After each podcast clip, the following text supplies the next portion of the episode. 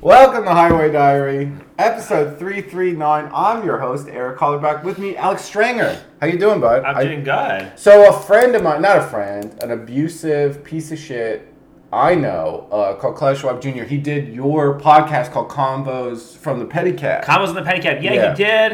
Um, yeah, he's kind of an asshole. Right, he just left abruptly. Well, he just left, and then he didn't share any of his adrenochrome with me, which is kind of Oh, he left some at the house. I just gave you. Uh, look, I'm all about hospitality. So if I have a guest who drives a long way, you know, we're, we you know, there's plans uh, that we're gonna go to Tinfoil Hat together, April 7. I'm gonna drive Klaus uh, and you. I guess we'll we'll work that out, off. Uh, so you know, we got all these plans going on. So I want to, you know, I want to make sure you're fed. You got adrenochrome. You got energy for the no. podcast. Well, well, yeah, you know, I've, I've done a lot of things. I've, I've, I've um, done a lot of creative creative things, and none of the creative projects I've done ha- has ever taken off. And the reason that this hasn't happened is because you know, in order to you know get to the next level, either as a comedian, as a musician, as a podcaster, you have to drink the adrenochrome. yeah. Um, the, the, it's what it is. Like you have to eat the baby. You have to take the blood out of the, the, the pineal gland of the child. Mm-hmm. This is what you need to do in order to be successful in Hollywood. This is an established fact. And so, you know, Klaus had some uh, adrenochrome. He stores it here Yeah, he stores it here. in like a big carafe. Of, of you know? course, because if, if anybody, you know, if the feds try to raid it, then you you go down for it and not Klaus. It's it's a brilliant move. Yeah, It- exactly. it's a brilliant exactly. move. But anyway, um, I had some adrenochrome, and hopefully now I can take my career to the next level. So we'll see what happens. yeah, I mean, you ran for mayor, I hear, uh, in 2018 before you drank adrenochrome. adrenochrome. That's a big mistake. Well, that's why I didn't win. yeah. Yeah, What else do you, you got to put the state cult in your favor. You got to get the state cult behind you.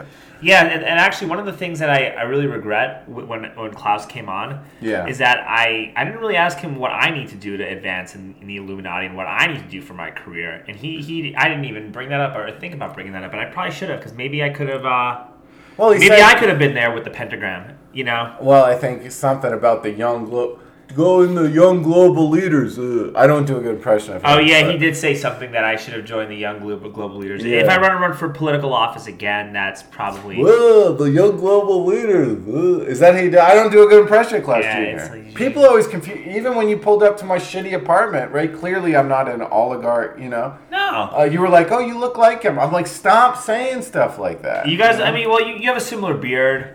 Yeah, people are um, racist against people with beards. Yeah, the racism is a real problem, man. I got in a massive Facebook fight today. Really, what happened? Well, it all started, I think, when Will Smith was made fun of. His wife was made fun of. And Chris Rock said, Oh, I think Jada Pinkett's going out for G.I. Jane too. The only joke there is a bald joke. All right, she has alopecia, she's bald. He goes, G.I. Jane, she shaved her head, whatever that lady is, uh, who was dating Ashton Kutcher. Demi Moore, right? Yeah. She shaved her head for G.I. Jane. Very light joke.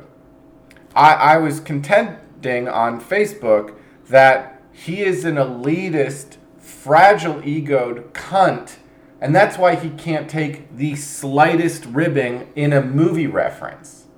Okay? Also, he uh, has a. Uh, his wife cheats on him constantly. Oh, I mean, they're polyamorous. Okay. So your boundaries, right? You have ba- if people are married, right, and they don't cheat, that's boundaries, right? Yeah. If every whim of your emotion that you possibly want to express, I want to jizz over here, I want to come over here, I want this in my ass, I want this and that, both both cheating. Okay, now your now your kids are lunatics because they also have boundaries. There's no boundaries. You could go to class, or you could play with Play-Doh. You could you could do this, or you could be a fox. Boundaries. Oh no, I want to be a. a Well, I think you're missing the point, Yeah, Eric, yeah. and it's that the punch was staged. was it? Absolutely. You think so? It's all fake. I think it's just. I mean, look at this. The uh, if you look at like the pixelated reactions, if you look at the frame by frame footage, if you see it in slow motion, you see Chris Rock is grimacing before this even happens, like he knows it's gonna happen. Right. And and Will Smith is like twice his size. Right, That's right. a big dude. Right, He got hit by him. Yeah, he got hit by him. He barely even flinched. Just kept kept the show going like nothing happened. Will Smith is walking on, giggling a little bit after he did that. You know, like there was like, But then he seemed to be crying backstage after. well, because he's an actor. That's what actors And do. They act. and then, then he was dancing with his Oscar. Well, Eric, that's what actors do. They If that act. was me, I swear to God, if I was hosting the Oscars and someone stepped on stage, I would head kick them retarded. Yeah, I would do that same thing too, right? But you know, um, everybody knows comedy is the last bastion of free speech, where you can really express yourself, and there and you can express yourself however you want to express yourself, right? And you think these globalists, do you think these globalist elitists want that? No, this is designed to send a message saying that yeah, you're not safe as a comedian anymore. We want to normalize um, comedians getting punched in the face Right, if right. they say something. to if they- incite incite the normies to do it whenever they go to a show. Yes, I, oh, I paid ten dollars yes. for a comedy show. I get to punch the guy if I don't like what he says. yeah, and I mean, they should just go back to throwing tomatoes, honestly. So I wrote. Uh, okay, so then I go. They're like, "Oh, you're this phobic. You're this phobic." I reaggregated this meme. Keep my wife's name out your mouth. There's uh, Jada Pinkett Smith with a bunch of hot dogs in your mouth. And then I said to this social justice warrior, virtue signaling this, uh, that he's, oh, you're condemning their lifestyle X, Y, and Z. I said, okay, I will admit I'm whatever polyamorous phobic. I want you to admit the following things. You're not funny. You're a fun vampire, and it's not fun to be around. Was this you. a comedian? No, this was a normie heckling. I go, dude, this guy just assaulted do- but it's kind of crazy how like other comedians would even take Will's side. I haven't seen that yet, but No. have any like the woke lefty comedians taken Will's side? He's a fragile ego. Okay, let's assume. Just asking. maybe though, if like, it was real. I'm just asking. I'm just asking, right? Yeah, yeah, like, yeah. would any because com like there's two sections of comedy. What I've noticed, right? Yeah, yeah. There's like the woke liberal version of comedy, and then there is like conservative conspiracy theory bro comedy. right. Pretty much, right? Like the comedies, uh, at, like at least during COVID, I've noticed that comedy is split into two factions. Yeah. Um, and you would think maybe some of the woke left comedians, I, I don't know, maybe they, I could see them possibly defending Will Smith. But even them, I haven't, I haven't heard a single like, I haven't heard like Amy Schumer defend Will Smith or anybody, any of these people do that. Because it, It's not exactly. defensible. Like, like, it's a dangerous thing to do comedy. Just in this, if you're at the Comedy Cellar in New York City in Greenwich Village on Bleecker and MacDougal, and and you know you have a good spot, right? They give people glass beer bottles, and then you say controversial things right there. It's dangerous. So if you have some dick slapping somebody and then winning an Oscar, that's like that's like Barack Obama droning everybody and winning the Nobel Peace Prize. It's Well, like it's kind of see, weird that he is- never got taken away by security after that. That is that also makes you think That's it's true. staged. That's that's a Because if that point. happened at an actual comedy show, security would take that person away. But security didn't take Will Smith. But away. if they're all sycophants and he's the top Illuminati of Hollywood, then you know. which makes you think that it's What if L. Ron Hubbard? staged. What if L. Ron Hubbard slapped Tom Cruise in the face? Would security take him away in a Scientology event? Probably not. That's what I'm saying. I don't know. I mean, L. Uh, L. Ron Hubbard and Will Smith, if they slap anybody at the Oscars, they're allowed to. They're Why? allowed to. Because the military industrial, because they drank the right adrenochrome they drank it. in front of uh, Michael Aquino while he was jerking off over orphans or whatever. Who knows what I'm so sick of this shit, dude. I'll, I gotta tell you, I'd rather be poor than rich. I'd rather be. Well, here's the thing too that You people know? don't understand also, and um, a lot of people will well, a, you know, the fact that people are even talking about this like it's a it's a topic of discussion. Like, why are we spending our energy gossiping about a group of elites or ta- or analyzing the behavior of a group of elites who don't give a shit about us? They don't even care enough about us to make stuff that we're entertained by anymore. Mm. At least in the 1980s and in the 90s, or even in the early 2000s, the the elites in Hollywood actually cared enough about us to make stuff that we would be entertained by, and they'd make movies that we would want to talk about, that we would quote, that we'd make jokes about, that we'd want to see again, that we would analyze the story of. These people don't even care enough about us to make entertainment that is entertaining. Yeah. Like we shouldn't even be speaking. You know, by this. South South by oh. Southwest, I heard very by a very reliable source, high up in Sou- South by Southwest management. Just, I'm serious. yeah. Comedy and music sold out everything. The movies, they were at two percent capacity. Yeah. Isn't that interesting? Because we don't make good movies anymore. Well, because I fe- feel like the filmmakers have to be out of touch by nature of the budgeting and by nature of That's not that. you need a bank to like that. Authorize your state It's propaganda. because China controls Hollywood, and if, if you say anything that's uh, critical of the that, that well, not even critical. If you say anything that the CCP doesn't like, for any reason whatsoever, they won't greenlight your movie, or they won't uh, give you a budget for the next time. Everything is so interwoven with the CCP that you can't even make anything that's funny or good because of how their culture is. The only way to like bring make movies entertaining again is you need to have multiple um, entertainment streams that can compete with Hollywood, and I think we're, we're due for that. um, you took an MMA fight. Yeah. So as above, so below. So you were like, you know what? I believe in my survival so much.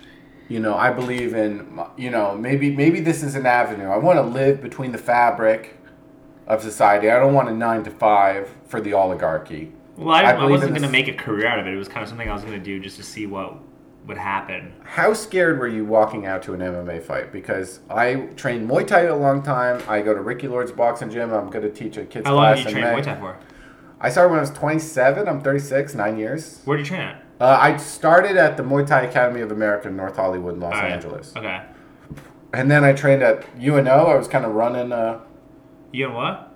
The University of New Orleans. I was like running All right. a fight club there. Oh, nice. Okay. And then I uh, moved back to LA. I got back into Muay Thai Academy of America, but now I'm just kind of doing boxing at Ricky Lord's on Lamar Street.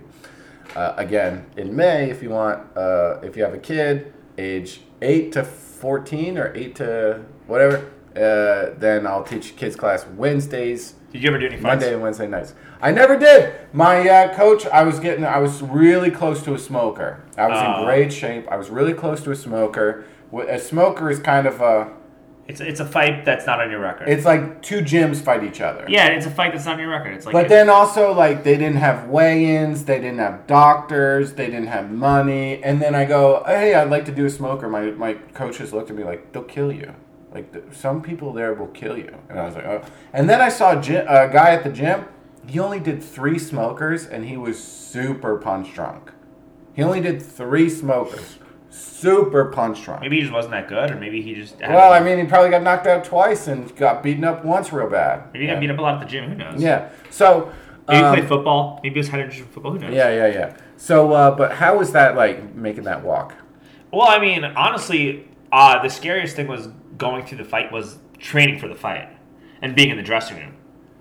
Um, once I was ready to walk in there, I just wanted to kill this kid. Yeah. Like I didn't care. Like by the time I was like ready to, by the time they called my name and I was ready to walk, like I just wanted to, I just wanted to handle business. I just wanted to fight, and that was it, right? Like I wasn't. uh I was. I mean, I, I was like so scared and so nervous that by the time I was walking out, that fear morphed into something else. If that makes sense. Yeah. So, so It, I, it just morphed into like this hyper focus. Like I was very hyper focused. Like when I when I when I had my when I did my fight, I was like, I was just very hyper focused. Like I didn't look at the crowd. I only like before the fight started. I only looked at him the entire time, and like I, I just was ready to. I just was like, all right, well, this is what you got to do. You got to handle business. You trained your ass up for this. Um, and I also knew that I was better than him, you know. And so I was just ready. Like I, I just was like, all right, well, can't, no turning back. You gotta you gotta do this. how'd it go? Did you face adversity in the fight? And I, I won pretty convincingly. how how what what? it was just a decision. a decision. But the guy, like, I, like he just had no. He was he was a pretty decent striker and he was tough, but he just had no takedown defense. And so I, I just wrestle fucked this shit out of him for the whole fight. Like I was just double leg, double leg, ground and pound, double leg, and like he was a better striker than me, but I was outstriking him because of how much better I was at wrestling. yeah, because he was worried about the level yeah, change all yeah. the time. So I mean, So you said that um, that kind of gave you clarity that fight, Well- which happened in 2017. Like it kind of uh, when you were training for it, all this like creative energy started. Kind of. So I started doing improv, uh, doing that during that. Um, At and- ColdTowne. At ColdTowne, yeah. That's how I met uh, Atari. Yeah, so so I started doing improv. But another reason why I wanted to do improv is a like I was a nervous wreck leading up to this, and so I was working out like twice a day and, and pushing myself to like these crazy limits because I feel like I was just scared, right? Um, and so I wanted to a do something to like kind of take my mind off of it, like meant for mental health, and b like, you know, I have a job downtown where I like drive pedicabs and I'm always around drunk people, and this is before I met my girlfriend, right? Actually, like I met my girlfriend right as I started my fight camp, which is kind of crazy. But she wasn't my girlfriend yet, right? Mm-hmm. And I didn't know what was going to happen or where things were, and everything kind of happened at once. But the reason I wanted to take an improv class is because, like, I just wanted to be like around females that was not in a gym or a bar setting. Right, like like, you know, do you know what I mean? Like, not even trying to like do anything or hook up with anybody, Yeah, but yeah, I was yeah. getting like, Like after yeah, after was- college or high school, there's not a reason to be around girls. But even in college, I, I was I never really had any like friends who were girls. I never had friends who were females when I was like a kid, right? I never had, never had it, right? The first time I've ever experienced actually having a friend that's a female was when I moved to Austin. Like I never really had an actual friend that was a female until I moved to Austin. Mm-hmm. At 27 years old, I, I didn't move here until I was like 27. Mm. And it was like after my first like years, I had like one actual friend that was a female. Because all my female relationships back when I was younger was just like girls that you fucked, and that was it. Like I didn't ha- I didn't know how to have like a relationship with a female that didn't consist of that, right. right? Because when you're when you're in your twenties, you're you just are constantly consumed by your libido. Well, kind of, and also I just didn't know how to talk to women. Right, right.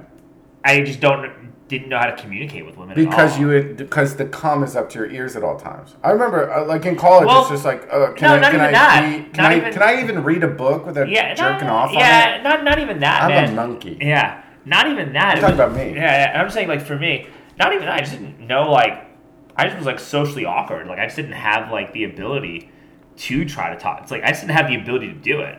And so the only time like when I was younger, where I would like be successful at having an interaction with a female was like if I was at a bar drunk because she was drunk and I'm a good looking guy, and so I didn't need to do much of anything, right? And so I had like this weird um Let's go, hey, I, I had a really weird? I, I had, I, had, I had a pretty like weird view of women because of that, right? If that makes sense. Yeah. Yeah, I, I didn't have like the best view of like females and women and all that stuff because of like how I felt of myself or being a little awkward and like just not knowing how to talk to them, right? And so fast forward, I'm in the gym. I was in the gym training like twice a day. I'm around dudes constantly, right? Um, there, there are women at the gym, but I'm not trying to talk to any. I'm not trying. Like, I'm here to train. Yeah, yeah. Right, I'm you not- got a fight coming up. Yeah, I'm not trying to talk. Yeah, I have a fight coming up. I'm not trying to talk to any of these women at all. And plus, like, what if, you know, I was also insecure. Like, what if they don't like me? What if they think I'm weird? What if, you know, I don't want to mix anything? I got, I got a fight coming up. I got to focus on this, Yeah, right? So I, yeah. it's like, so I didn't really, you know, talk too much to anybody aside from like the people I was training with, right? Right. Um, and then you're pedicabbing, and the only time you're interacting with women is like you're not drunk anymore, but you're just around drunk chicks all the time. Like you're just only around drunk chicks that are like that you're just hooking up with like quick, quick, quick, you know. Um, and then because you're just a pedicabber, if like they they never like it didn't seem like anybody really wanted to take you that seriously because you're just a pedicab driver, right? With no real plan as to what you want to do, right? And all that stuff. So I'm like, okay, maybe it'd be good for you to just have like to just be around a female in like a normal setting, right? Where you're exploring something new about yourself. And that was another reason why I like did it, right? So how was improv class? Uh I liked it. It was cool. It was fun. It helped me a lot. Like when I did mayor, like like it helped me when I tried to be the mayor of Austin and all that stuff. Like I took a lot of that with me when I was like doing candidate forums and when I was like making YouTube videos and when I was trying to like uh I had to um I had to get a thousand like I had to get technically 800 something signatures to get on to the ballot Mm-hmm. right? And you know, the the improv classes I took at ColdTowne kind of helped me sell Mm. myself to random people on the street to Mm. try to get myself on the Mhm. ballot to be the mayor of Austin. Who, what, where? Yeah, I was like, Hey, hey, guys, you want to help me get on the I'm ballot to be the mayor of Austin? And they're like, Yeah. what? Like, what's your plan? I'm like, well, you know, I'm the only candidate with a real plan to make Austin more affordable and reduce traffic. And when I get elected, we're building a dome around the city of Austin so we can get rid of the Californians um, in order Yeah, to make Austin a, a more affordable and equitable city. We're also going to reduce police violence by taking the guns by taking guns away from all the police and replace them with flamethrowers because there's nobody more progressive than me. Let me know where you'd like the signs, you know.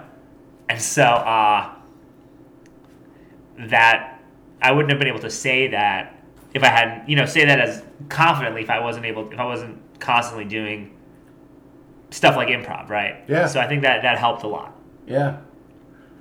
and it's helped um, doing my podcast because you got you're improving all the time.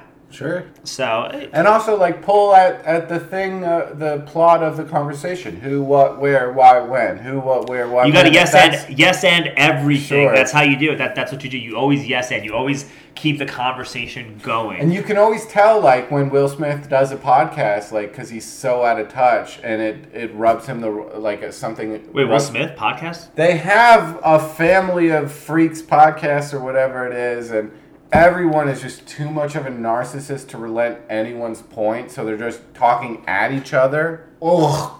I, I, I've never seen that, nor would I want to see that. Oh my god. Um, anyway, I don't waste my time with those things. what's hilarious to me is like, that's uh, when a comic, you know, or a person of the, like a pedicab driver who's had an MMA fight is so much more down to earth than all of the Hollywood apparatus because they have to compromise themselves to get to the level. And well, you so have to compromise yourself to get into Hollywood. Like, you have to drink adrenochrome, literally, which is what I just did. I drank adrenochrome, Eric. that like, was just in the fridge. So, Yeah. but I, I literally worked at 900 West Sunset in the penthouse, and when I worked on this thing called If I Can Dream. And this guy called John Platt told me he's like, oh, all these producer friends of mine uh, yesterday. They said they were at Bryan Singer's house. I was like, oh yeah, that sounds weird. I was like, what were they doing there? He's like, well, they were for like an ornament for the house. There was like a dozen prepubescent boys nude in the pool for a wait, wait, folly wait, wait, what? for a folly for an ornament for the party. Wait, this is a real party. Bryan Singer's house in 2010. Why are there Why are there a bunch of prepubescent boys that are nude in the pool at a? Because Bryan Singer is a procurer of chil- children for Hollywood Elite. Who is Bryan? I don't even know who that guy is. He he. Oh, uh, do you have you heard of the X Men movies? Yeah. Yeah, he's the executive producer director. So the the, the X Men director Yeah, had a party Yeah. at his house, yeah. um, where there's a bunch of. So who told you that? John Platt, P L A T T. He started Big Brother. He was the original executive producer of Big Brother. He wasn't there. I know that for a fact because he was that night. He wasn't there. Let me suggest uh, because he was a workaholic and he worked seven days a week. And I saw him every time I went to work. He was there. But he said, "Oh, my friends were X, Y, and Z, Masonry, Freemasonry. Okay." oh, we're just at Bryan Singer's house and this and this happened. And I told him, I go, so did the police come and like a SWAT and like machete everybody dead? And he's like, I don't think it works like that. Anyway, let's work on the scene. And I was just like, excuse me? But how do the kids even get? I literally feel like he was testing me to see how I would react to that. They also raised my pay around that time. And then I said, hey, I'm supposed, and then they, they, weird things happen with that. what do you mean? They raised my pay. They like doubled my pay at that time. And you, what were you doing then? I was a story assistant for a show called If I Can Dream. Eh, Okay, and they raised your pay after they told you this. Yeah. It was like what do you, why do you think they were doing that? I think they were just beta testing me. They were trying to see if you were willing to join that club and do all that stuff to see if you. Because I had like good education. I, I was a uh, intern for the Masons when I was an undergrad for a couple days. They were creepy weirdos in New York City. There's a bunch of Masonic lodges out in Central Texas. There's one in Johnson City where I live, and Yeah. in Llano. I went fishing there today. There's a Masonic lodge. Like there are a lot of Masonic lodges And I think- throughout Texas, which is kind of creepy. What's interesting, what I learned from my friend James Robert Wright, uh, yeah, It's also kind of creepy. I don't want you to just finish what you're saying, but it's also kind of creepy when you com- when you factor in um, that almost all the Republicans that are in government in Texas are all RINOs who don't do anything to defend our freedom. And there's a bunch of Masonic lodges also scattered about throughout Texas. Chris Knowles. That was me- that was yeah okay. One of the most important things Chris Knowles of the Secret Sun blog ever told me was it's this state cult and it took a long time for me to that to sink in. The state has a cult. Government control your mind. Mind control is the word of government. They have a cult. Government has their version of Scientology. It's called Freemasonry. There's only two places where you can earn your 33rd degree of the Scottish Rite of Masonry. Everywhere in America, you can get to 32. Everywhere in America, you can get to OT level 3. If you want to get to OT level 4, 5, 6, 7, you have to go to Clearwater, Florida in, in, for Scientology. If you want your 33rd degree in Scientology, uh, in uh, Freemasonry, you have to go to DC or Dallas, Dallas. where JFK was killed. And by the way, when he was killed, three people earned their 33rd degree for the murder. Their names are Herbert Walker Bush, Lyndon Baines Johnson, and Allen Dulles. Earned their 33rd degree merit badge in the Scottish Rite for the murder of JFK. Did they? When did they earn it? Huh? When did they earn it? The night he was killed. The They day- earned it the night. How do you know be- that? before they got on Air Force One, they earned it. And How do you, how did you how do you know that they that that was um James Robert Wright, he wrote a book called Freemasonry, a Ritual of Occult Abuses. He worked in the building, the Dallas Scottish Rite in Dallas. He also right? But was me- there like when when you get your thirty third degree? Is there a um is there a document that shows that you got your thirty third degree? Uh, yeah, they print you out a certificate. It may or may not have a date on it. Oh, okay. It's just like this lord, this creep, and this creep, and this creep all Have signed. 33 they okay. signed. It's kind of like a like a So you don't. a, a degree of like you know a college degree. It doesn't always. Or you got a- your black bubble. They don't know what. always have a yeah, date. Okay, I, I understand that. Yeah. But then you don't even know for sure if that guy is even telling. Oh yes, he is. So much creepy stuff happened around this person that he's real. He he showcased he's real from his like he he he was friends with Leo Zagami for a time. He was friends with Lon Milo DuQuette for a time. Lon Milo DuQuette runs the OTO, the Ordo Templi Orientis, which is Aleister Crowley's branch. Who's Leo Zagami? I- That name sounds familiar. I, I gotta. Yeah, he was like a P2. Uh, he's an Italian creep who's on Infowars sometimes. Um, Oh, okay, okay, okay. He, uh, Alex Jones, visited the Vatican, and his uh, chaperone was Leo Zagami. All right, okay. Uh, he's a cokehead piece of shit. I had Leo Zagami on. I tried to have him on my podcast. Okay, So what happened? here's what happened. I sent him a PDF of questions. He took my PDF of questions, ghosted me the time, and then put them and then read them out on his own YouTube. Because he is a vampire of creative effort. And he just get and he gets to talk and speak. Okay, oh yeah, I've, I've heard him on Alex Jones before. Yeah. He is a vampire cokehead of creative effort. He ate a baby. He said he ate a baby on Project Camelot with Kerry Cassidy. He ate a baby. And then he steals my questions on PDF. And he lives in Palm Desert because the P2 in Italy, uh, you know, I don't know. He, he was too much of a cokehead loser for them. So But but it's also kind of weird that Alex will put those people on and give them I think it's smart. I mean, he ate one baby and then just he- one. Only ate one. Yeah, He ate a baby, and Ah, a baby. He started a website called Illuminati Confessions where he bled a lot of material. How else are you going to get this information if you don't deal with one baby eater who ate one baby? You know? It's like, you see what I'm saying? How do you get that information yeah, otherwise? yeah. But I think that guy's a piece of shit. Fuck you, Leo Zagami. Fist fight me. Um, this just took a weird turn. It took a weird turn. All right. Anyway, what were we, were, Um, uh, what were we yeah. talking about? So creative effort. When you were training for a fight, um, that all of this, and you you had all this job insecurity, you had all this like life insecurity. What's my next move? What do I want to do? And training MMA and training for to fight someone gave you clarity and all this creativity. Yeah, well, I was pretty. Uh, well, the the clarity was that I wasn't really all that good at this, and I don't want to do this for my job, and so I just I, I want to make as much shit as possible so that I don't have to do it if I don't need to, right? Um, and so then. You know, you started coming out with these videos, and I got these rap songs. Then it's like, yo, let me go be the mayor of Austin. See how that, you know. And so it motivated me to like want to do a bunch of stuff that I otherwise would not have wanted to do. I mean, what's scarier than fighting somebody else to the death in a cage? I don't know, What's- getting shot at. Yeah, okay, good point. But like, there's, it's like this time you're gonna fight this person in front of these many people. That's scary as fuck. It's probably almost scary though to get attacked to be like um to have to just fight someone in the mid like on the street with no one there.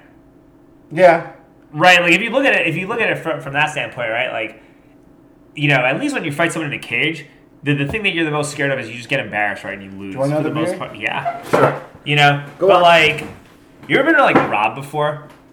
Uh, yeah, I had a, a gun pointed at me one time in my life. I think it's a lot scarier to have a gun pointed at you than to like get into a cage and fight somebody when it's like consensual. Yeah. Um, I had a guy try and rob me on a New York City subway back in 2012 Did, and why were you in New York City? because I grew up in New York City. Oh yeah. Yeah. Uh, that's why I lived with my mom and dad until I was like 27. And probably also why I didn't have like female friends until I was like moved to Austin because girls in New York are pieces of garbage. They're but maybe I'm generali- maybe I'm generalizing, right? Uh, you know, when you're a 27 year old kid that lives at home with mom, and when you're a 27 year old man that lives at home with his parents, like you're not gonna attract the best when it comes to, to dating or friendship. You know, you just it's just this is how it is. You know. Um, but what was I saying? Oh yeah, so I was like coming back from like a party, and it was like three in the morning, and this, this ghetto ass black dude who's like looked like he was like in his thirties or forties, looked like he did like some years in prison, right? Mm-hmm.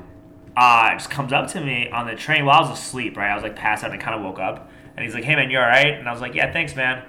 And I was like one stop away from um, getting off the train, and um, then he just came up to me. He's like, "Yo, this is a motherfucking robbery." And so right when he grabbed me, I just like punched him in the face and just started like piecing him up. And then me and him like just started throwing down for a whole subway stop, and we just got into a full blown fist fight.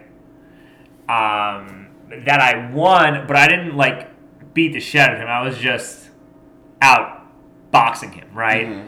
And he kept trying to like clinch So up the and wrestle. door's open and he's still trying to wrestle. And Well, rob kind of, yeah. you. So, so like, um, basically the, the thing, st- the, the the the fight started when he tried to rob me, right? When he grabbed my shirt or did whatever he, he did, and I hit him with a three punch combo, and then right after I did that, he tried he like clinched up with me and grabbed me. So I was like, okay, I know you got him because he's grabbing me. He's not trying to like fight or hit me anymore. And so then I picked him up and double legged him, like because we were by the door. Yeah. And then I remember I was like really drunk, but also very like focused. Like, you know, um, I like was like, oh shit, this guy could have a weapon. Grab his wrist. Hold on to his wrist. Do not let him. Do not let go of his wrists. You're not like doing jujitsu right now. Like you're, you could die. Like this guy can kill you. Yeah, yeah. Right. So I was like, let. Did he not- have a gun? He pulled a gun. I don't know if he pulled a gun. He didn't Ah. pull a gun out on me when He just said this is a robbery. and he grabbed me like but he could have had a gun he could have had a knife i didn't Yeah, yeah. know Yeah, yeah. so i'm like all right i don't want to i don't want to let this guy go into his pockets i don't want to let this guy do anything um, where he might actually use a weapon because maybe he thought i was like some pussy ass white kid because Right. i was like dressed like mr rogers i had a little button down and a, and a sweater over it you know yeah, yeah. i was looking like bill gates Yeah, you know yeah. what i mean and like By the way, can I just say about Bill Gates? I don't want to body shame him, but he looks like he has two tennis balls dangling from his collarbones, his flappy little tits. He's trying to tell everybody about global health. Go on. yeah well you know I was because, well that's because they want the, the general public to look like that because then they're easier to control I was on Epstein's plane. It was for philanthropy. Yeah, right. You know, Jeffrey Epstein's friends want you to get vaccinated, so you should too. Anyway, as I was saying, If you look at this curve, it's population. If we really do a good job with global health, vaccines, we can lower that by 10 or 12, 15%. yeah, yeah. The world is overpopulated, even right. though uh, we're, we're So you're in a fist fight anyway, for okay. your life. So I'm in a fist fight, um, and I'm holding onto his wrist, and uh, you know, um, I, the, my main focus was like, okay, this guy's gonna fucking stab me right now, because now he is like Yeah. now it just got serious. And so I, I- I got on top of him. I hit him like once or twice, and then I just let him back up because I was thinking to myself, I'm like, all right, dude, you're a better boxer than him anyway. Like, just just keep doing what you're doing. You know, you're gonna be okay. And so I did that, and then my uh, my stop because that was 231st Street, right? So when I saw the door open, I hit him one more time, like a big overhand right, and just ran off the train. And then just like started talking shit to him, like while you know while he was still stuck in it, he just was like, sitting in his seat, and he just like nodded at me. He was like, "Okay, you know, Yeah, like, all right." It is what it is. I tried to rob you. I couldn't. All right, I get respect. I, I guess got my, I, I guess I got his respect or something, you know. But um, the reason I like assume that he, you know, probably did years in prison is because he was like, he looked like he could have been like at least ten years older than me, and he's trying to rob me on a subway at five in the morning. So I'm like, anybody who does that probably did years, Yeah. right? So. Just so add options. yeah, yeah. Anyway, uh, so that was scarier than getting into a cage fight. So That that was pretty scary.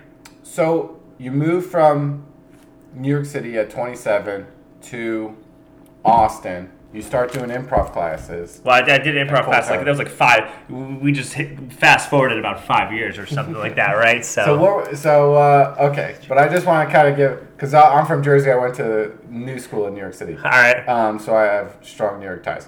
Um, yeah, fuck that place. I'll never go back there. I only go back Not there now. fun- I only go back. I was only going back for funerals, and that was it. And for my grandmother's birthday because she uh, was like you know in her late nineties, but and, and you know because I wasn't sure when. I felt like every birthday would be her last potentially, and uh, you know now she's you know now she's dead. But she's also lived to be hundred years old, so I'm, I'm um, looking at your shirt. It says trans vaccinated. Yeah, Um, and so is that why you won't be in New York City with their vaccine mandate? well, they don't. They're not there anymore. the vaccine mandate. Yeah, they got rid of that. It's only for like workers, for city employees and state employees, I think. Or, Yeah, yeah. Yeah, they dropped those mandates because they're losing so much money from tourism. Hmm. But I don't want to go back there anyway, just because I never liked New York. Like when I left, it was I I left for a reason, you know. Like I was miserable there. Like I was a grown man living with my mom and dad with no money and no like plan or ability to comprehend how I was gonna like grow or advance my position in life in any capacity. Did you try to go to college out there? Like no, I went to college. I have a psych degree from like from Binghamton in upstate New York, but I was like a mediocre student. I graduated like I don't know, two point six GPA with a psych degree. You know, like there was nothing that I was like.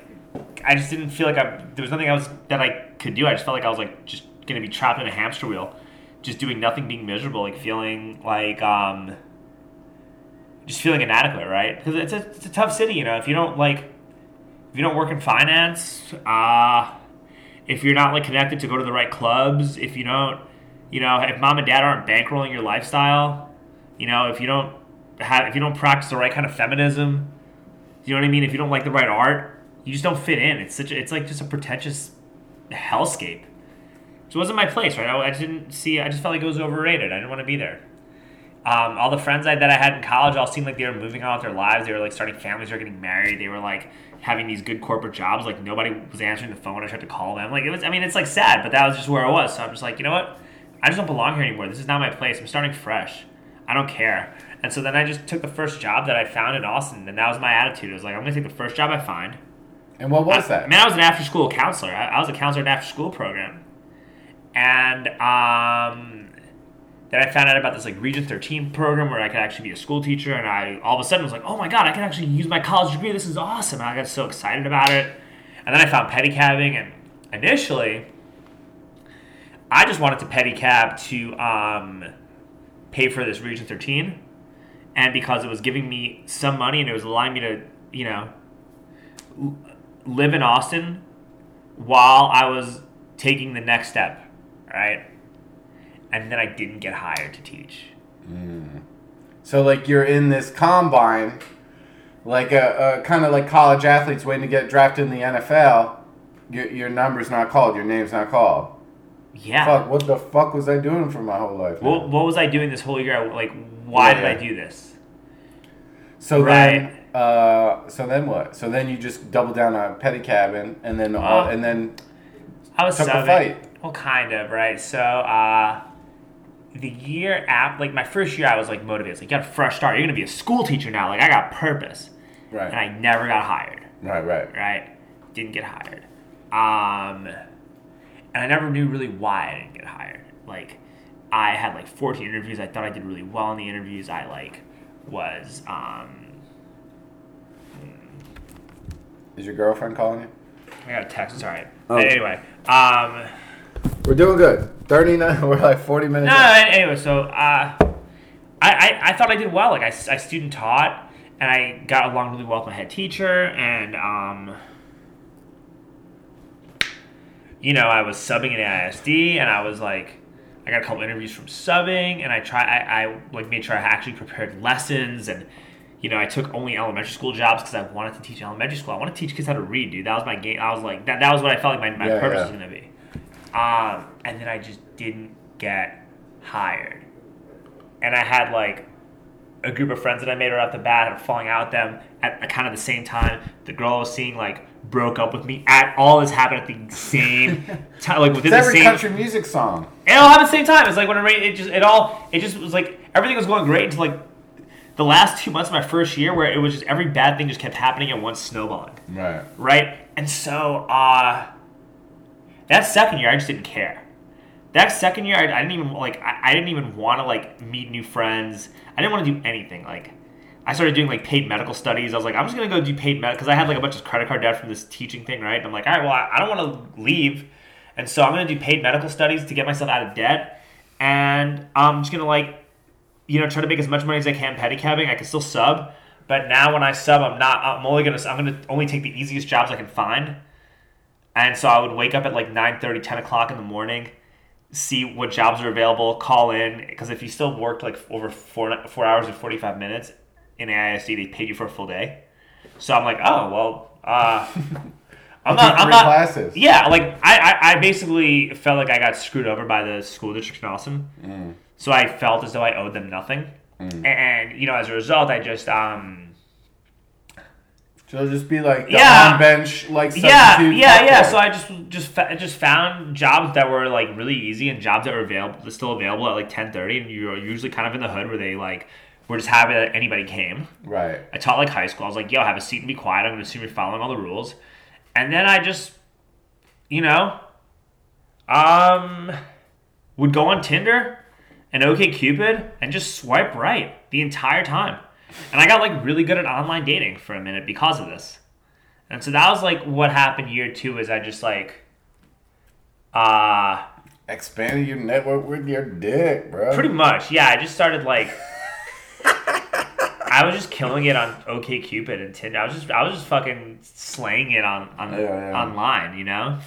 And uh then I just decided like, all right, this isn't good what you're doing. Uh, you need to start training again just so you can have some structure and people around you. And that's when I decided like, hey, man, maybe you should go get a fight because I boxed for a minute. You know, I boxed for a minute. I had a few fights in New York. And, you know, I hadn't done jujitsu, right? Um, so I just said, you know what? You need to go train somewhere just because you need to have you need like friends that are positive and you need to have something to do with yourself that's just positive that gives you some kind of structure because if not like you're not you might not make it here if you don't Yeah. and so then it kind of morphed into like well i'm not really doing anything There's, i'm not really doing anything else that's worthwhile i may as well just train and then it's like oh well you're training so much you kind of should take a fight Right. and then it's like oh uh, The next level of this is in competition. Yeah, and I was like doing Naga and Jiu Jitsu comps. I was doing well in those. And then I'm like, well, you may as well do a kickboxing smoker. You're kind of all you're doing is working out and training. It's kind of stupid not to. Right. Well, better take. I guess I'm. I guess I'm fighting this dude. Uh and then I like I- got really close with a lot of the people I was training with. I felt like we were all brothers, and I'm just like, well, now I just want to train because I feel like I'm part of a community, and I want to take these fights because these are my friends.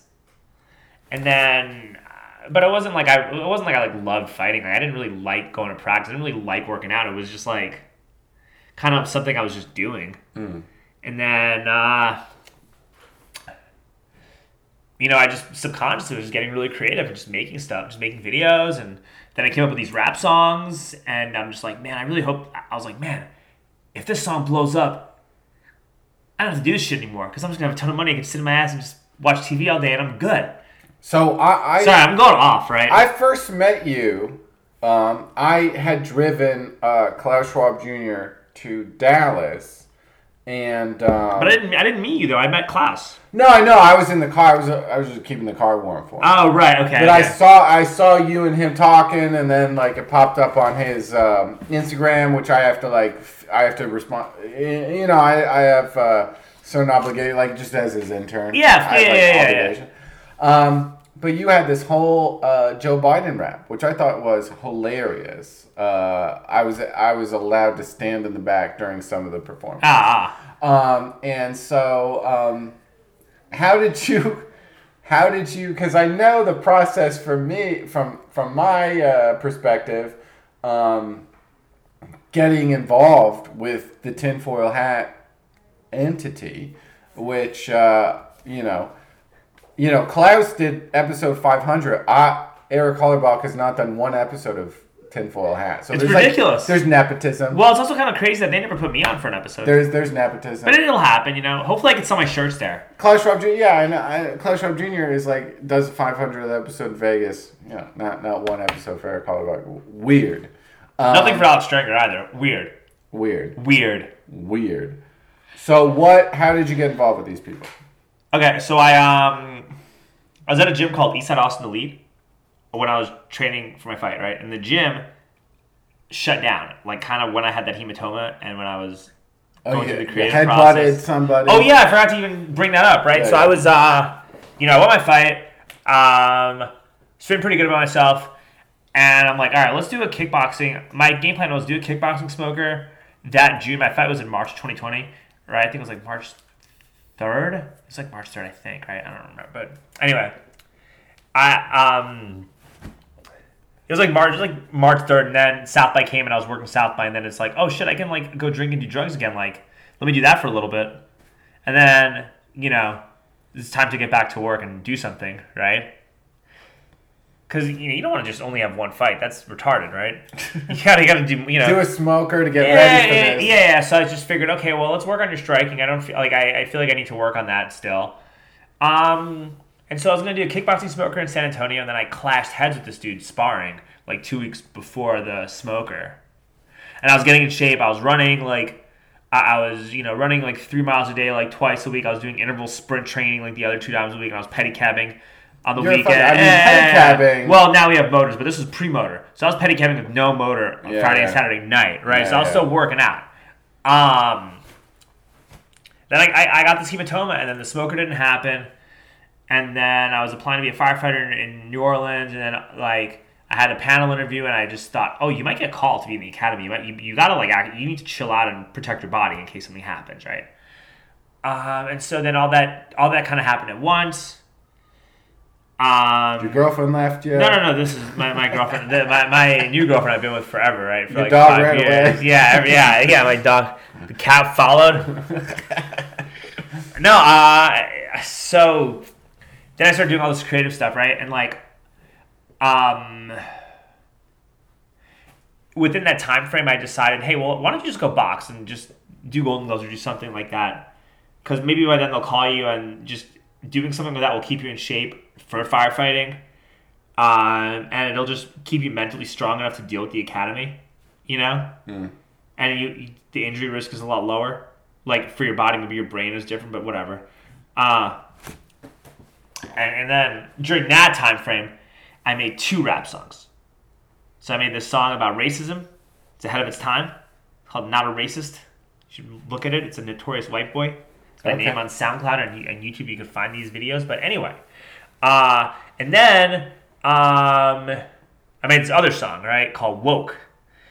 And so rewind, our gym where I was training uh, shut down because the owner got cancer within this time frame, right? And so I needed a new place to train. Where I was, I, was trying to find a place to train. And this time I'm like, yo, I'm gonna just go to Richard Lord's and box. That was my game plan. So I went to Richard Lord's for like maybe like a couple few weeks. And I was like, I'm just gonna go box. I'm gonna train every day in box, right? And I was only there for like two weeks. And Richard Lord was actually one of the judges in my fight. I love that guy. I see him every day. Keep going. All right, I. but yeah, he was the judge. He was the only person who r- ruled my fight a draw. And I'll show you the fight, and I'm just like, this guy's definitely got hit in the head too many times if he's called that fight a draw. But um, No comment. No comment. Big sweetie. I love Ricky. He seemed so nice. much. Yeah, he seemed like a cool guy. But anyway, uh, I um, while this was happening, right, I gave Alex Jones a pedicab ride. Okay, so I gave Alex Jones a ride, and his bodyguard was in the cab. He saw my ears, and I didn't really talk to Alex Jones too much about like any woke stuff. you know? Because I wasn't as like, you know, woke about. I wasn't as woke as I am now. Because we're the right kind of woke, you know. Like we're not like the, the there's 72 genders woke. Where there's we are the like, yo, Hillary Clinton's eating babies Yo, with not- a bunch of global elites woke. That's what that, that's where we're at. But anyway, Woke started with 9/11 Truth. Go on. yeah, and then it got co-opted with its identity politics. Yeah, politics. yeah, exactly. Anyway, um, his bodyguard um, was going to 10th Planet at the time and told me to go to 10P. And I was talking about the firefighter stuff. He's like, dude, just go to 10th Planet. Like, no one's gonna roll like an ass. We don't. Nobody rolls like an asshole. Like, everyone's real cool and take care takes care of each other, and this and that, right? And um, then I got out of the cab. I gave I gave Alex ride like two blocks, right? And then like the girl he was with was like, "Hey, how much for the ride?" I'm like, "Dude, I don't, no, I don't want any money, man. You, you keep us woke, dude. I just want a picture, right?" And then he just slipped hundred dollars out of his wallet and just gave me hundred dollars. And so when Alex Jones gave me hundred dollars, I just went to Tenth Planet and used that because I had a Yeah, yeah. I just used that for my first month at 10p. And I was like, all right, let's go give 10p a try and see if anything can happen as a result of this. And this is pre-rap song, so like, I went to 10p. I was kind of quiet. I kind of just like went and, went and trained, didn't really talk to anybody, right? Because I wasn't sure what I wanted to do. I don't even think he uh, Curtis thought it was somebody else. Like the instructor thought I was like somebody else that he didn't like because we look similar. So Curtis didn't really like me because he thought it was someone else. I mean, people say I look like Clash I know, I know, I know. I get it, I get it, I get it. I And it. like people, I get a lot of heat for that. It's crazy, but Just he- because I have adrenochrome in my fridge. yeah, because he puts it there to frame. it. Okay, so some, anyway, he fuck thought that you guy. looked like an asshole. Yeah, uh, and then Tenth planet. and then he's like, "Oh, I just realized you're the wrong dude. My bad, dude." And and so during that time frame, I'm like, I made these songs just unrelated, you know. Um, and then right when I made the uh, woke song, uh, it was it was my first conspiracy rap song, right? There was a dude from the gym named Alex Gold who I saw. I, I was pedicabbing and I saw him like by Barbaro's with like some girl or whatever, right? And I'm like, yo, dude, I made this conspiracy rap song. You want to hear it? And I was like still working on it. And he was like, dude, this is good. And then I there was a UFC event, and I saw uh, Curtis and like Priscilla, like his Priscilla, which is his wife now, uh, and like someone else, and I gave him the ride up the hill, and I played the song for Curtis, and Curtis like loved it.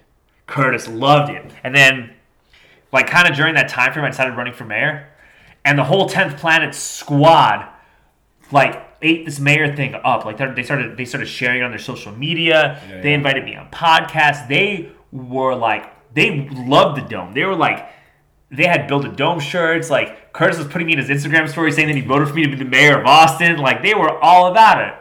And Curtis knew about my song. My my I, at the time I only had two songs, right? The not a racist song and the woke song. Okay. And so at the time, like Curtis loved the woke song. I don't think you heard that one.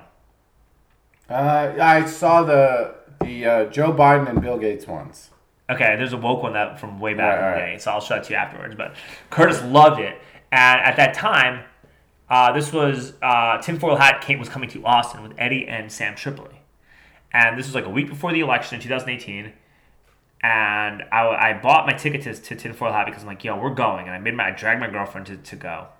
She didn't want to see it at all, but I didn't care. I was like, I'm going there, right? And so I saw Sam Tripoli go in, walk in the door, and I'm like, "Hey Sam, what's up? My name is Alex Strenger, man. I, did you did you see the video? I trained with Curtis at 10 p.m. I just want the mile a minute." Yeah, And. I'm like, "Yo, I made a rap song about conspiracy theories. Like, did you get the video I sent you?" He's like, "No." And he's looking at me like, "What the fuck is this guy doing? Like, what's what what what's he fucking on right now?" Like, I was just coming at him a mile a minute, right? And then I'm just like, "Here, man, I, I'm gonna play the song for you." hold on a second, I'm getting a drink. And I just gave him my phone and played the song. And Sam is just like, I come back and Sam's like, yo, you want to perform this tonight? Mm. I was like, yeah. And so I just randomly, just like out of nowhere, I'm in the green room with Eddie Bravo and Sam Tripoli, like trying to sing this song. And then it just became, then they came back a year later and I had like another song and I performed like three songs that day and did a lot better. And then, um, and then, um, I made the Epstein song in that time frame. I'm, I'm going off. Like I'm, I'm Hey, it all makes sense. but, but, but, right. So anyway, I can follow it. Um, remember how I told you that I get like really creative when I was like trying to Training. make fights. Yeah, okay. So um, there's another avenue where I also get really creative, and it's um, in Houston. They have the Nutcracker Market, and um, you know, ever since uh, the mayor race, I would go down to Houston to do the Nutcracker Market, right? And so in 2000, in yeah, so they had and then they had this thing called Disney on Ice, right, at the Nutcracker Market, and I was just all of a sudden I just realized I was like, bro, they need to make Infowars on Ice. Yeah. And so then all of a sudden a light bulb went off, and I'm like, you gotta write a Broadway musical. And I saw I need I still need to work on my musical. I've been thinking about it forever, but it's like all I have is Act One. Maybe we can work on this together. I don't do. I, I I'm uh I got my master in screenwriting. I'm really good at uh beginning, middle, and end. Music, I have zero. It's the same thing. You just literally put songs in there. But I have zero musical training. Oh, I don't So care. I'll I- read, I- I'll read the you think words. I can fucking sing? I'll read the words, uh, and help you with the structure. Yeah, that's and, all I and the need. Screenplay. Yeah, that's all I need. The music, I don't Dude, know. dude, that's all I need. But anyway, All right. So then I then I'm like, oh, now we got to put more songs. And so like fast forward to the next Nutcracker, and I'm just like, all of a sudden, I'm just like, this is right when Epstein didn't kill himself. Yeah. And I, and I just started singing to myself. I was like, Epstein didn't kill himself. Epstein didn't kill himself. I'm like, holy shit, I got this. And I have like some pretty good friends that, that are in Houston that do this. And I just start like, the best way for me to get creative is I like talk my ideas out at people. Mm-hmm. And it's really annoying. Because Well, I'm just like, hey, what do you think? Hey, what do you think of this? What do you think of this? And I come up with lines and I just start singing it in front of everyone. And I'm just like, dude, I'm. These people think I'm the most annoying person in the world because I'm just, you know, It- it- repeating the same thing over and over. And so, um, basically, throughout that Nutcracker, I came up with the Epstein song. And I'm like, oh, you better record this and make a music video. Otherwise, you're just an annoying asshole who just doesn't respect people. But if you actually follow through and make stuff, then they're excited about you being an annoying asshole who doesn't respect their boundaries because they're contributing to something greater. boundaries. If that makes sense, if that makes sense, right? boundaries. Yeah, Uh, yeah. So that's what happened. And then I performed the Epstein song when they were in Dallas. And then we all got drunk by the hotel. And all of a sudden, like, we were playing black and yellow in the, uh, like, on the way to the hotel. And then I just came up with a Biden song. I'm just like, Joe, Biden molests kids. He's a pedo. He's a pedo. He's a, you know? And then that happened Yeah, yeah. and, and, and I made that and I made the video like during the primary. I made this in the Democratic primary in 2020, right? So I had a bunch of Bernie bros that liked it. I had a bunch of Bernie supporters that were like liking this song just as much as the Trump supporters were liking the song because I made this in the primary of 2020 when nobody in the Democratic when nobody who was a Democrat actually wanted Joe Biden to win. That's true. I mean, his election, his whole uh, presidential executive branch is as fake as Will Smith slapping Chris Rock. I've learned today. You know, I thought it was real. I was. Well, you I know, was, if you don't if you don't support if you don't like food shortages, then you're not a progressive. I was That's yelling at people on Facebook today about this. I, not- I got rid of my So Facebook. I- guys, uh, you get into his lifestyle and that's what. I- I- I got No, rid he's of- an elitist douchebag. Everything about Will Smith is garbage. Yeah, the Fresh Prince is good. That was it. Maybe. the he Fresh Prince was a great show. Should have stuck to that. He should have been thrown a wood chipper after, so that the uh, Illuminati could have harvested his uh, residuals. I don't know. I don't know. Whatever. It is what it Instead is. of having a garbage family who's all malignant narcissists, it would have been a better outcome. I agree. It's a sad story because Will Smith seemed like he probably was cool back in the '90s. But Chris Rock is like literally a genius comedian. So and people are like, oh, like oh, you're making it black, black, black and white. You're gonna blah blah blah. All this like race baiting shit. It's like, I don't. I literally don't see that. I see Yeah, I- Chris Rock is a genius who bangs it out in nightclubs. And Will Smith is an out of touch actor who do, like like Chris Rock at least writes his own material and performs his own material in nightclubs. Will Smith gets a script and then he's the best at emoting. What? well, Oh, he's a useless vessel. I, I got rid of my Facebook. I don't even I don't even waste my time Ugh. with that. And at the end of the day, listen. am sorry. Yeah, I all spent right, all I spent too much time Okay. arguing. Yeah, all right, but here's here's how I look at it, and it's that just it's that it's only gonna make me be more of it. Like it's just only gonna make me want to get louder. And I think it, I think they, they want to kill comedy, but the, it's gonna the backlash is gonna be where as as someone who's a comedian, I just want to be even more of a dick. It's like I almost want to dare you to hit me. You know what I mean? I'm gonna be even more like now. Like I want to go on stage and I really want to get you mad. Now I want to go to the school board meeting. I want to be Alex Stein at the school board meeting. Like I want to do this even more now. If this is what you're gonna try to do, fuck you. I'm gonna do this ten times worse. So I got a phone call from um, Klaus Schwab Jr. yesterday. He wants to go to the Austin City Council meeting. So we got to we got to talk about that. Okay, I, I think That's that, like separate. Or, or school board. We could talk about that. I think that'd be a good idea. Yeah, it's separate. Yeah. Um. We need, we need to take George Washington out of the school curriculum because he's a uh, he's a racist, science denying Trump supporter who uh, you know this guy he doesn't even want to pay taxes. You think he would have gotten vaccinated? Yeah. I You think mean, he would have listened to the experts? He's a you think white would've- man. He's a white male with cis. Listen, you think that George Washington would have worn a mask? No, he. You know, listen. He, this is a guy who doesn't want to pay taxes. He wouldn't. He wouldn't listen to the experts. He wouldn't listen to medical experts like Bill Gates or Right, Dr. right. Fauci. Yeah. He had wooden teeth for Christ's sake. Who was he listening to back then? Yeah, I mean, honestly, we need to look at um, we need to study real humanitarians, like um, you know Mao Zedong, or um, Pol Pot. yeah, Pol Pot, Fidel Castro, Yeah. Joseph Stalin. Like these are the role models that our kids need to have. Uh, if we want to, um, Genghis progr- Khan. Well, you know, um, I don't know. I don't know how, how much Genghis Khan really um, embraced progressive ideology.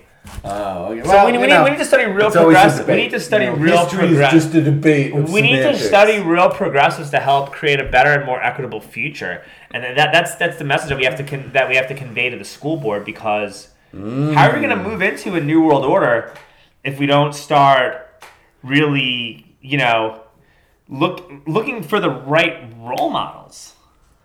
We'll speculate on celeba. Sorry, I don't know what. Get out of here. That was Um, weird. That's weird. That's a was pretty good impression, honestly. I don't do a good impression. Ah, Chris. yes. Um, okay, I got a couple of dates here. April 1st, I'll be at the Blind Tiger with Ariel Isaac Norman, who's a good buddy of mine. I met her kickboxing at Mikey Swenson house. I saw her uh, the other day at uh, the Secret Theater. Boy, is she funny. Boy, are, do we get along. Um, April 9, I'll be in. Uh, okay, so April 7 at 8:30, I have court for aggravated assault. Uh, April 9, I'm going to be at the uh, Tinfoil Hat uh, show. Uh, driving Klaus Schwab Jr. there. Um, and uh, Alex Strenger's going to be there at um, doing some rap songs. I hear allegedly. We're, we got to coordinate kind of carpool issues after this podcast. Um, April 24, I'm going to be at the secret group with my f- best friend in the world, Kyle Smith. Uh, there's a show called Hot Bread. Uh, it's on my website. A- Sunday, April 24. Uh, Alex Strenger. And where can people find you on the social network? How can people find what's going on with you? Oh, great question. So, uh, go on my Instagram. It's at the Alex Strenger. My last name is S T R E N G E R. So T H E Alex Strenger. Uh, same as my Twitter handle. Um, YouTube. You type in "Convos in the Pedicab" is the name of my show, and you can find everything. You can find my music video. There's a little play. There's a playlist section, and you just see music videos. You can see the videos. You can see the the clips I. I do. I have some clips even with Klaus Schwab Jr. You can just see what a jerk he is. Yeah, I think he did uh, convos of the pedicab. He told me about it later while he was like, uh, you know, uh, you know, putting uh, adrenochrome and ice in my closet over there. But Yeah, kind of weird. Yeah, yeah. There's some bone fragments and everything. Yeah, whatever, or Verspunken, whatever happened at the kidnapping gets locked in the Yeah, that Big Barton preschool. That's pretty, pretty wild what they. Well, he there. just did uh, English study times there, but he has to was- learn. I mean, his English has gotten a little better. He would tra- be trafficked to uh, Argentina to be shot on by uh, Hitler um, in 1994. That's how we got into banking. That's what I heard. That's the story he told me. That, that, that makes sense. Uh, I can't think of anything more. Lo- that's that's the most logical explanation. Again, April, Also, hey, my SoundCloud is the Notorious White Boy too. So I mean, we, we pretty much got everything. Highway Diary, episode 339 with Alex Strenger. Uh, April 9, Tinfoil Hat, Corpus Christi. Bye, everybody.